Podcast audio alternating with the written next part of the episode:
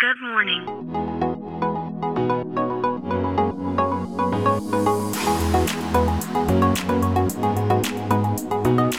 Bom dia, Califórnia, bom dia, Brasil. Aqui quem fala é Felipe Janetti, diretamente de Palo Alto, Califórnia, no coração do Vale do Silício.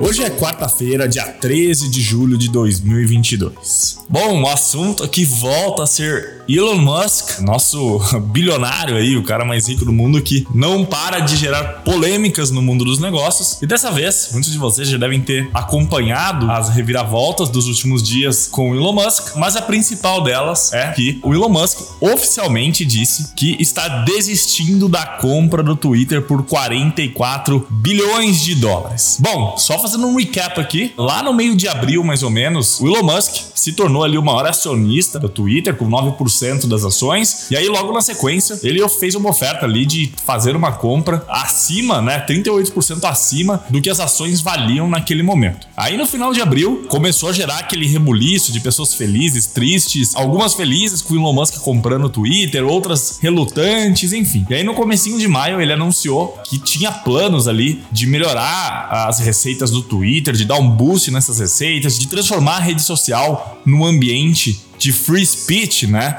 Uh, de liberdade de expressão. E aí, no final de maio, no final daquele mesmo mês, o Elon Musk começou a colocar ali umas travas ali na negociação, começou a tentar jogar água na fogueira, alegando ali que 20% de todas as contas do Twitter são fake, são spams ou robots, né, os robôs que eles chamam. E aí começou aquela controvérsia, o CEO do Twitter dizendo que não, e o Elon Musk dizendo que o Twitter não tinha como provar isso, enfim. E agora, julho, Elon Musk oficialmente decide tirar a negociação. O fato é, não vai ser tão simples assim o Elon Musk retirar a negociação, porque existem cláusulas lá judiciais que obrigam o Elon Musk a seguir com um contrato. Então, aparentemente, isso deve virar uma briga judicial. Né? Essa novela não deve terminar tão cedo, porque o Elon Musk está dizendo que não vai comprar por conta uh, do Twitter estar uh, enganando né, os stakeholders, os investidores e todo mundo que de alguma forma faz business com a empresa. Do outro lado, a empresa diz que não, que isso é uma mentira do Elon Musk, que ele não quer seguir com o negócio por conta das quedas das ações de tecnologia em geral nos últimos meses. Tesla também sofreu muito com isso e parte das ações da Tesla seriam utilizadas na compra do Twitter. E a oferta que o Elon Musk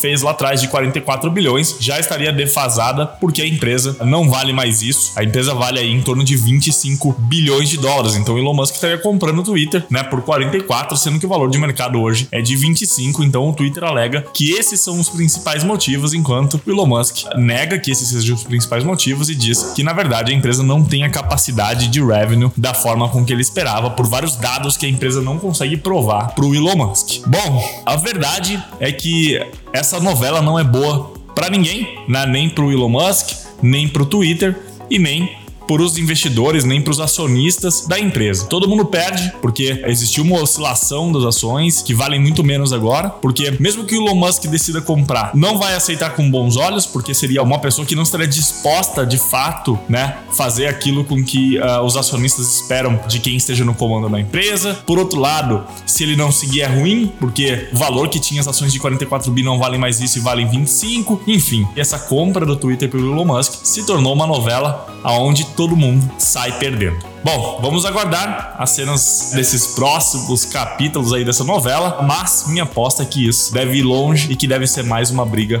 judicial. Bom, então é isso. A gente fica por aqui. Amanhã tem mais. Tchau.